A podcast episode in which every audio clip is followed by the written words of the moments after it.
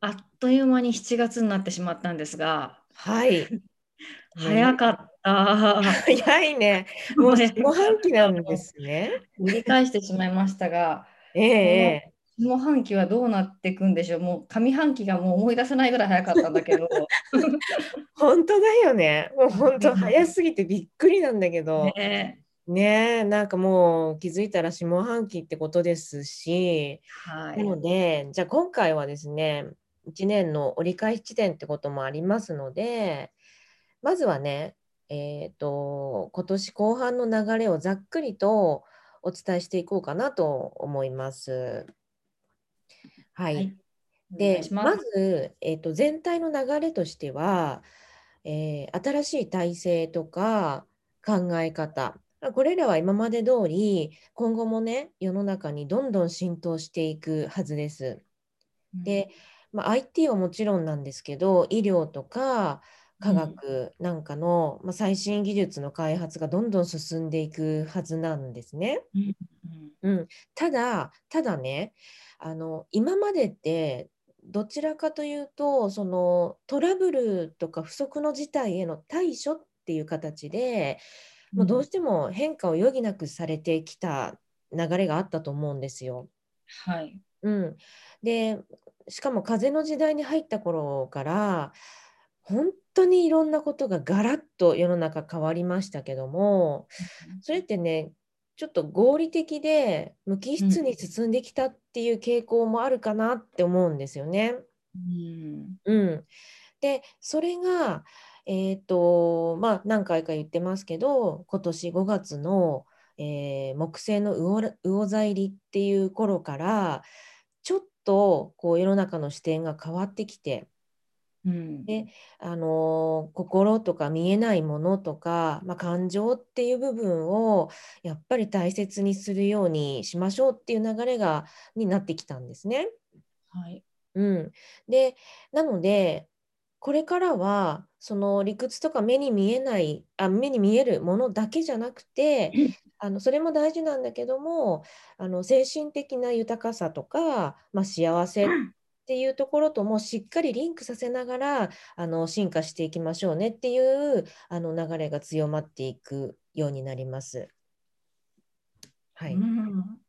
特にあの最近はね、あの同じ悩みとか問題を持つ人たちが結構あの一丸となってうん、社会の義務とかルールを超えちゃおうとするようなニュースなんかもねうん、あのちょくちょく世間的にも増えているしうあん、の、まあ、こういった流れはねどうしても年末まで続いていくっていう感じですね。うん、うんそうなんですね。うんまあ、こなのんか流れやっはぱりそ、ううんそうだねそのまま続いていくんじゃないかなと思いますね。うん、うんなんかまあなんか理屈だけじゃないっていうか、まあ、うん気持ちとかね、そういったものがすごく大切なのかなっていうふうに聞いてて思ったんですけど、うんうんうん、うん本当に確かにそうですね、気持ちを置き去りにしないっていうう、ん、あのところがこんあのこれからは重要視されるかなって思ういんますうんうんね。うんうんで、もう一つあっうんて、えっとね、下半期はね、えー土星と天王星のスクエアっていうね、まあ、またこれもあうの、ん社会体制とか行動規範なんかが激変するちょっと厳しい配置って言われてるんですけども、はいはでこれはね今年は実はピークが3回あって。はい、あの2回はもうすでに終わってるんですけど、うそんの最後のピークがなんと12月24日にあると言われてるんですね。えーう、うんんクリスマスイブの頃ですけども。で、これによって私たち個人的にな影響って何、何があるのかなって予想されるのは、何なのかっていうとこれね自分のまあ才能とか特徴とか、まあ、あとは自分自身のなかなか言えないでいるアイデンティティであったりとか、うんまあ、あとはあの今までこう心にしまってきたアイデアとか本当の欲求とかっっていうものにもっと自信を持ってうんオープンにしていきましょうってことなんですよ。うーんうん、でねこれ人によっては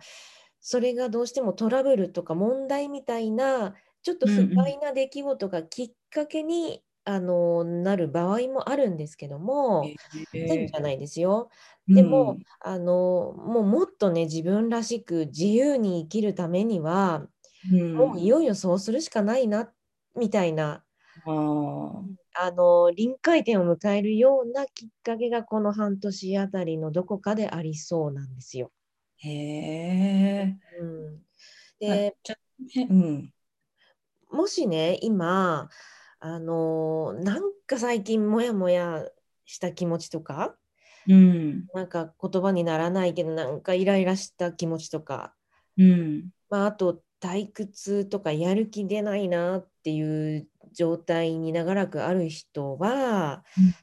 多分ね本当にやりたいこととか自分らしさをものすごく抑えちゃってる可能性が高いんですよ。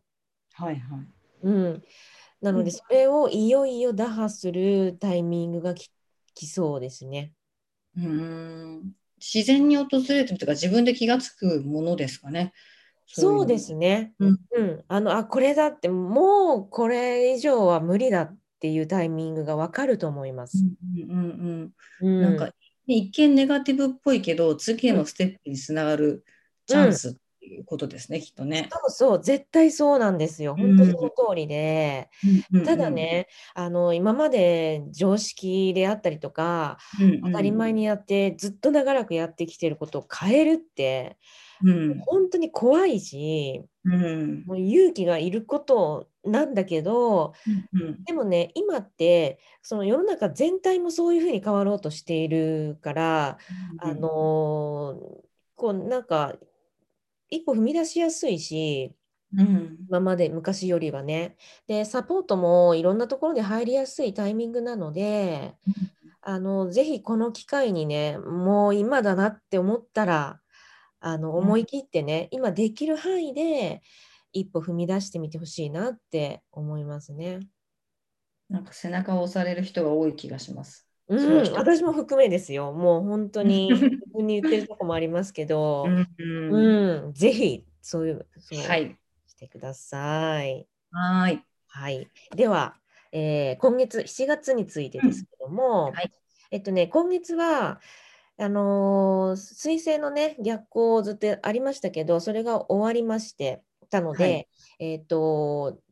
まあ、今まで足止めされてたようなことがスムーズに流れ出していきそうなんですよ。はいあのー日々のね作業とかコミュニケーションなんかの、まあ、もたつき感みたいなのが解消されたりとか、まあ、行き違いとか誤解が解けたりとかですねなんかそういう軽くなる感じがあると思います。まあうんただあのー土星もそうだしあと今月いっぱいはまだ木星も逆行してるってこともあってあの大枠はまだまだ見直しの流れにあるんですね。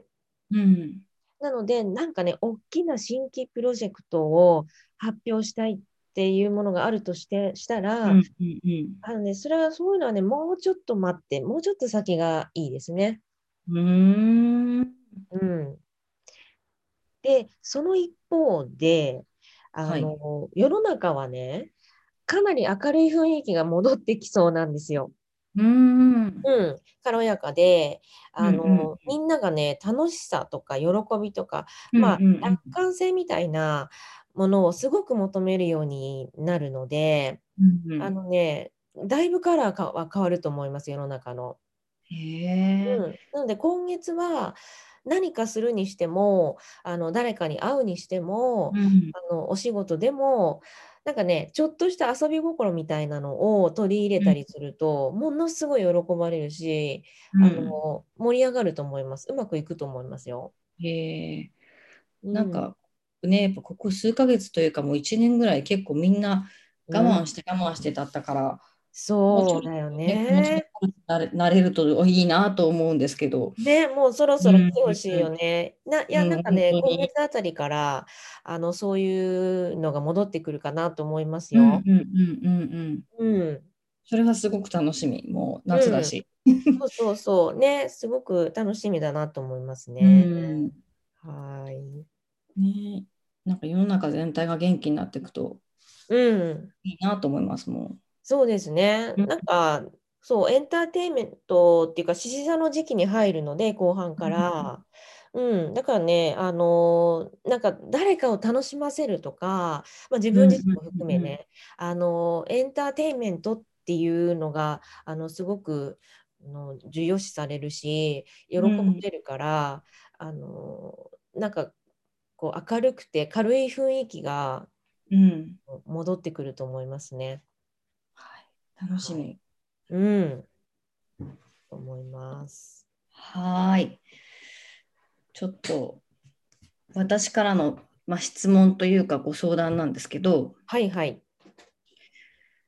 最近結構周りでうん。なんかちょっとこう落ち込むような出来事があったりとか、うん。まあまあなんかこういう梅雨の時期ってこともあるんですけど、まあん結構なんかモヤモヤするみたいな話をよく聞くんですね。うん。なんかこう今まですごいこううまくいってたこととか、うん。まあコンスタントにできてたこととかっていうのが、うんうんなんでこんなことになっちゃうのみたいななんか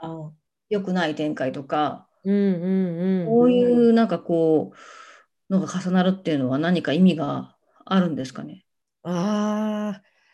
これね、すっごいよくわかります。 わ、かります。5のうんうん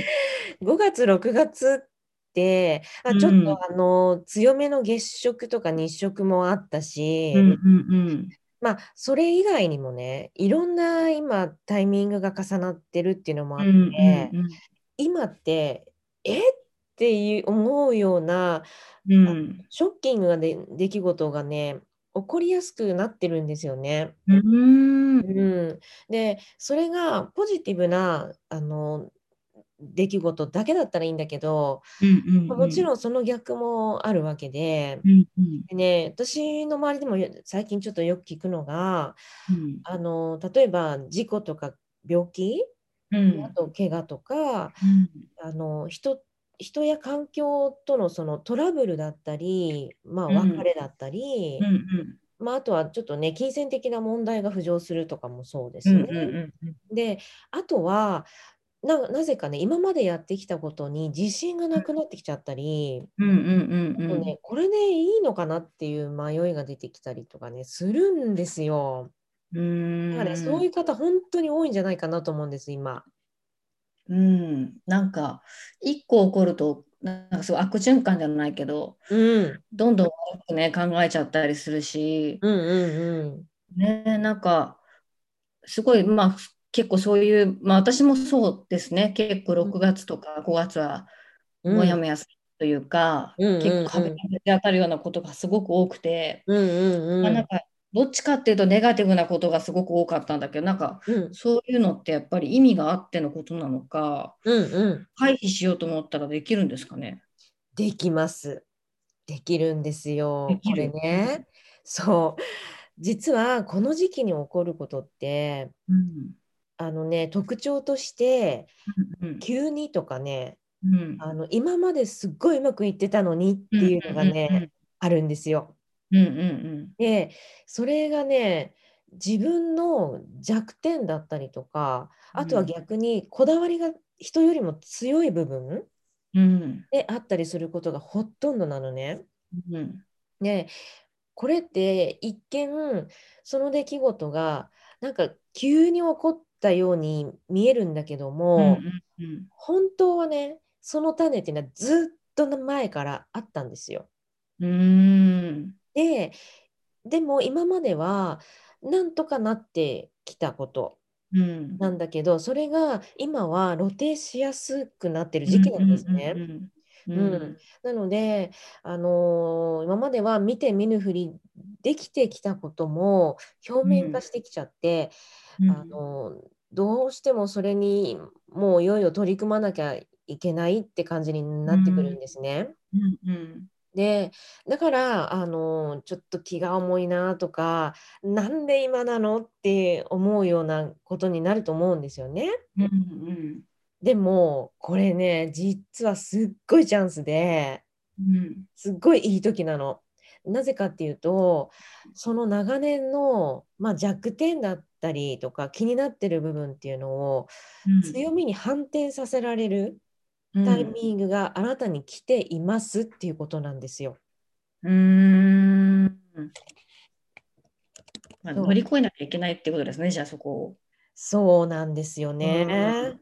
そうそうそうそうう。だから、ね、あのーこれ今ねそういう状態にある人って、多分、んあのー大きな目標とか夢とかっていう設定があると思うんです。うんうんその設定に向かって日々ね努力したり取り組んでいらっしゃる方がほとんどじゃないかなと思うんですよ。うん。うんで、すだからこそそうやってると、それって今とは、今現在とは違う未来に行くってことですよね。うんうん東京が違う未来に向か向かうわけで、うん今とは違う未来に進み出したとき、うんこういうときって、その夢とか目標に対する本気度を、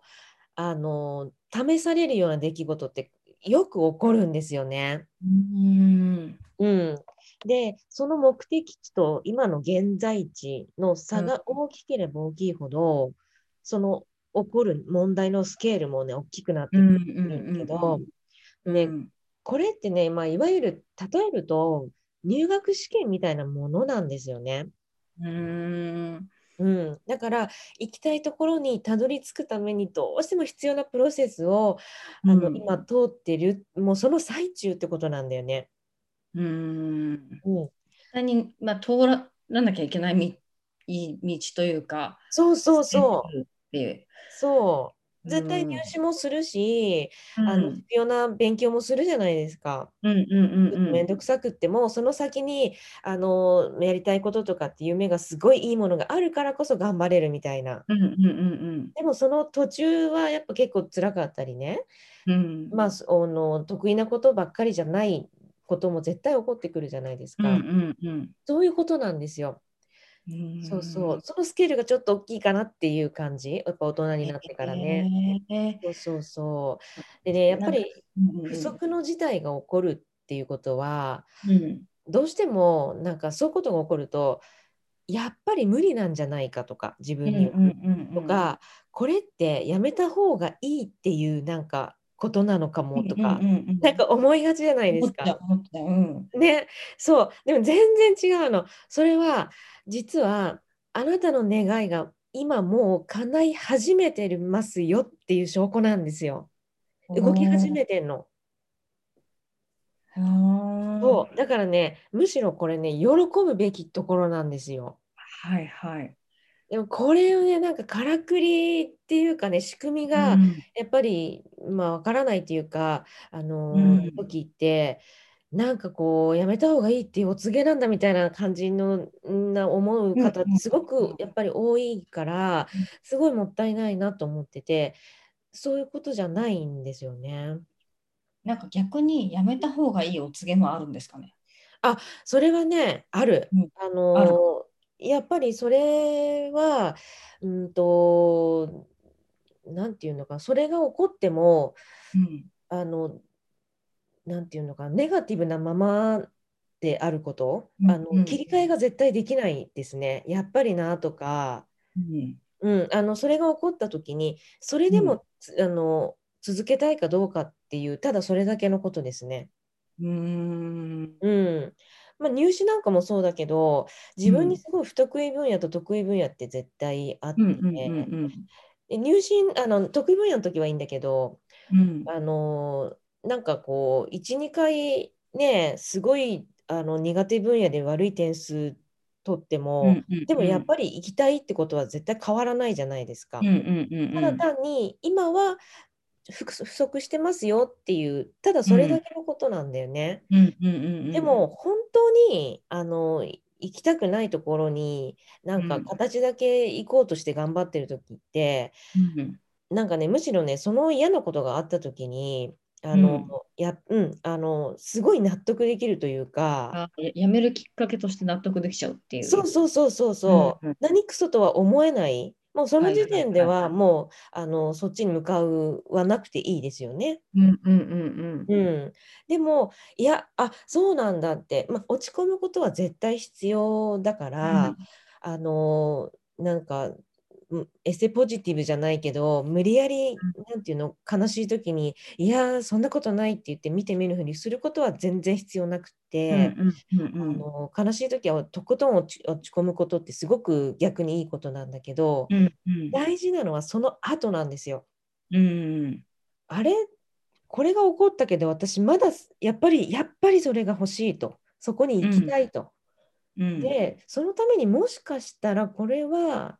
チャンスなのかもっていう視点を一回持ってみることですね。うんうん、その視点を持てるかどうかそれうんも自信になると思います。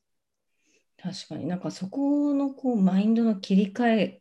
うん、方とかうん、切り替える癖をつけることで全然物事が変わっていきそう。そう本当に変わってくるんですよね。もうねその視点を持った瞬間から状況って本当に好転していくんですよ。うん面白いぐらいに。うんそうだからその出来事を通して今必要な自分に今まだもうちょっと必要なものだとうか、んあのー準備不足だなっていうものに気づいたとしたらうんもうそれってむしろすごいラッキーでうんもうあとはこれとこれとこれ準備しといてくれれば叶うよっていうもうなんならありがたいお知らせだから、うんうん、だから全然諦めなくて大丈夫です。はい。うん、いろんなねことを今起こってらっしゃる方いっぱいいると思いますけど、もう全く問題ないので、うんあの気をつけて、ね、そのまま進んでいただければいいなと思います。はい。きっとみんな安心したと思います。はい、よかった。はい。そしてですね、続いてはティアムの読者の方からのご質問なんですけど、はい、まあ、何かにこうついて調べていると、うん、まあ、いいことばっかりじゃだけじゃなくて、まあ、うん反対の意見や、まあ、否定的な情報っていうのもやっぱり今、ねいろいろ調べる術があるからたくさん情報が出てきちゃうと思うんだけどうーん、なんかねどどれを見てもまあ正しく感じちゃったりして迷ううどっちがせ正解なのかなって迷うことがあるそうなんですけど、ーん。こう多くの情報から、まあ、真実を見極めるような方法はありますかというご質問なんですよ。はい、はい、はい。私もすごい聞きたいけど、どうでしょう。あーこういうのね、すっごいよくあるよね。うんうん、ある。私もすごいわかるんですよ。うん。で、なんか、もう今の時代って特にそうだし、うん。でやっぱその情報源が、うん。まあ、大手だったり有名だったり、うんうんうん。まあ、あとはインフルエンサーだったりとかすうんると、まあ、どうしてもその人物像とか背景に自分の意見までも影響されちゃうってこと結構あると思うんですよね。うんうんうんであまりにもやっぱ情報がありすぎて知りたいこと以外の情報も見ちゃったりとかして、うんうんうん。そうなるとさらに迷うみたいなことねやっぱりうんうんすごくよくあると思うんですようね。んでね、うん、こういう時にもうぜひ覚えておいてほしうん。いはい。その真実を見極める間違いない方法っていうのが一つあるんですね。はい。なんでしょ でそれねそれは何かっていうと、うんその自分がその情報に触れた時ですねう。うんうん触れた瞬間うん。自分がどう感じたかっ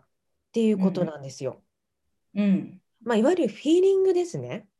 うんうんうん。あのーこのなんでかっていうと自分にとっての答えとか真実って実はその絶対に自分の中にもうすでにあるんですよね。うん。うん。確かにそうかも。うん、もう決まってんの本当は。うん。それのそれを確かめたいがためにいろんなものを見ようとするんです人うんう間んって。うんうん、だからもし何かを聞いたりとか見たりしてうん。その心の深い部分でなんか賛同できてたりとか、うん。まあ、あとはそれを聞いてあ本当にそうだったらいいなって本当に深いところで感じているとしたら、それは自分にとってイエスであって、うんうん真実だっていうことなんですよ。はいはいはい。で逆にこういうこともあると思う。なんかどんなにもっともな内容うんを聞いてるだとしてもなんかそれを聞いてる時にこう重苦しさとかうんざわざわとか違和感みたいなものが自分の中にうん感じてるとしたらもうそれはね脳なんですよ。うーうんであのそれは永遠にそうとも限らなくって人間ってうんその,、あのいろんなバイオリズムがあるしそうのん状況によって答えも変わってくるものなんだけどうも、んうんうんでもそのそれに対して今調べてて違和感みたいなのを感じたとしたら今のあなたにとっては受け入れるべきではない情報でありそれは意見っていうことなんですね。うーんうん、まあ簡単に言えばやっぱ直感みたいなものですかねそういうのってね。あそうそうそうそううんまさにそうですね。直感がもうまさにそうだと思います。あのやっぱこういうのってあの理屈とか確実なその現実的な根拠がんないともう信用できないって方もねたくさんいると思うんですよ。うんうでんそれもすごいわかるんですけどただね直感っていうのは侮っちゃいけなくて。うんあのね、直感ってふわふわしたものってイメージあると思うんですけうど、ん実はね私たちが知覚している以上に超高性能なものなんですよ。うんうん、で、まあ、私たちの意意識上ではとっくに忘れてしまっているようなうんもういあらゆる情報の中からあの、自分にとって最善の方法とかあのうんベストタイミングをうんその感覚的に知らせてくれるっていうものなんですね。はいはい。だから、あのーこれね、情報とかそういうのもそうだし、どんなこれから決断する時も、それを基準にするとね、自分にとって後悔のない、間違いないものを選ぶことができます。うーんうん、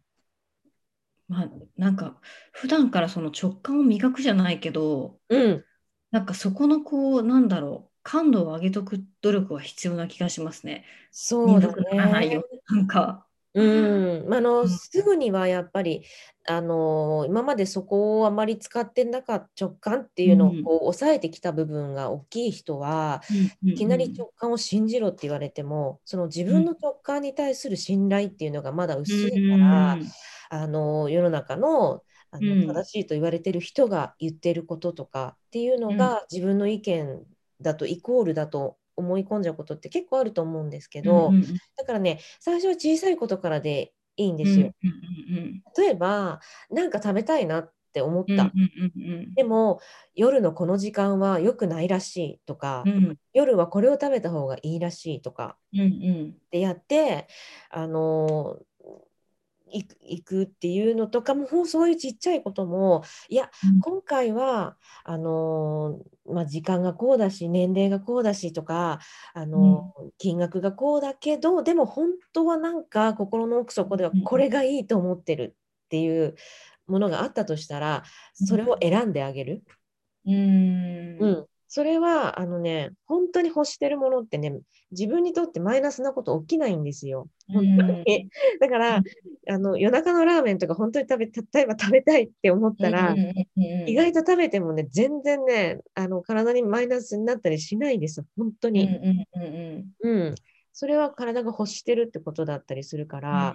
あの逆にプラスになったりとかもするしそうやってちっちゃいことからね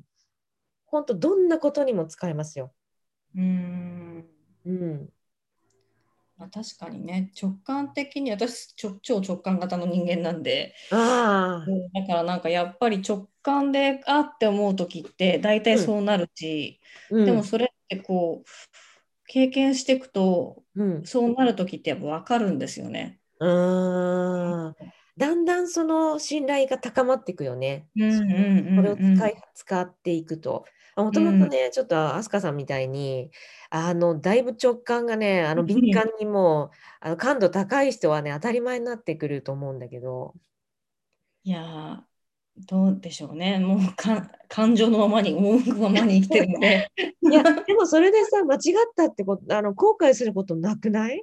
あんまりない。あそうでしょうないないあのどっちかっていうとやっぱ人の意見に流されて決めた時の方が後悔する。そうなの。うん本当にそうなんですよ。うんう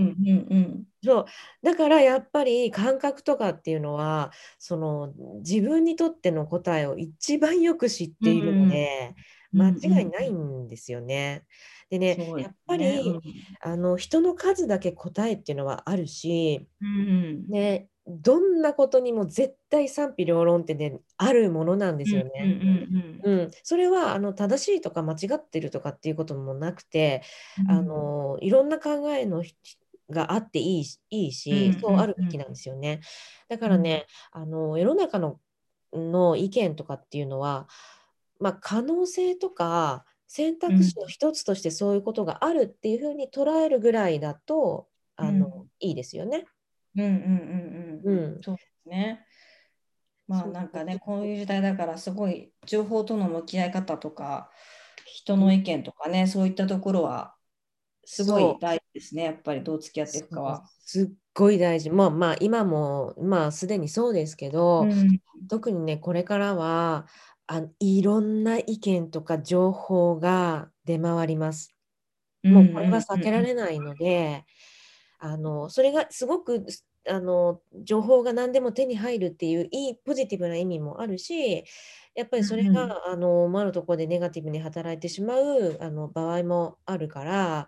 うんあのやっぱりそれが世間的に正しいか間違ってるかとかっていうよりも自分にとってベストは何なんだろうっていう、うんうんうんあのいつもそういう感覚に身をめあの意識を向けうんうんるっていう癖がね、あのをつけていくの大事かなって思いますね。うんですねわかりました。うん、うん勉強になりました。はい、ちょっとこのことはいをなんかこう何回迷った時に、うんうんうん、ぜひねあの思い出してほしいなと思いますね。はいはい。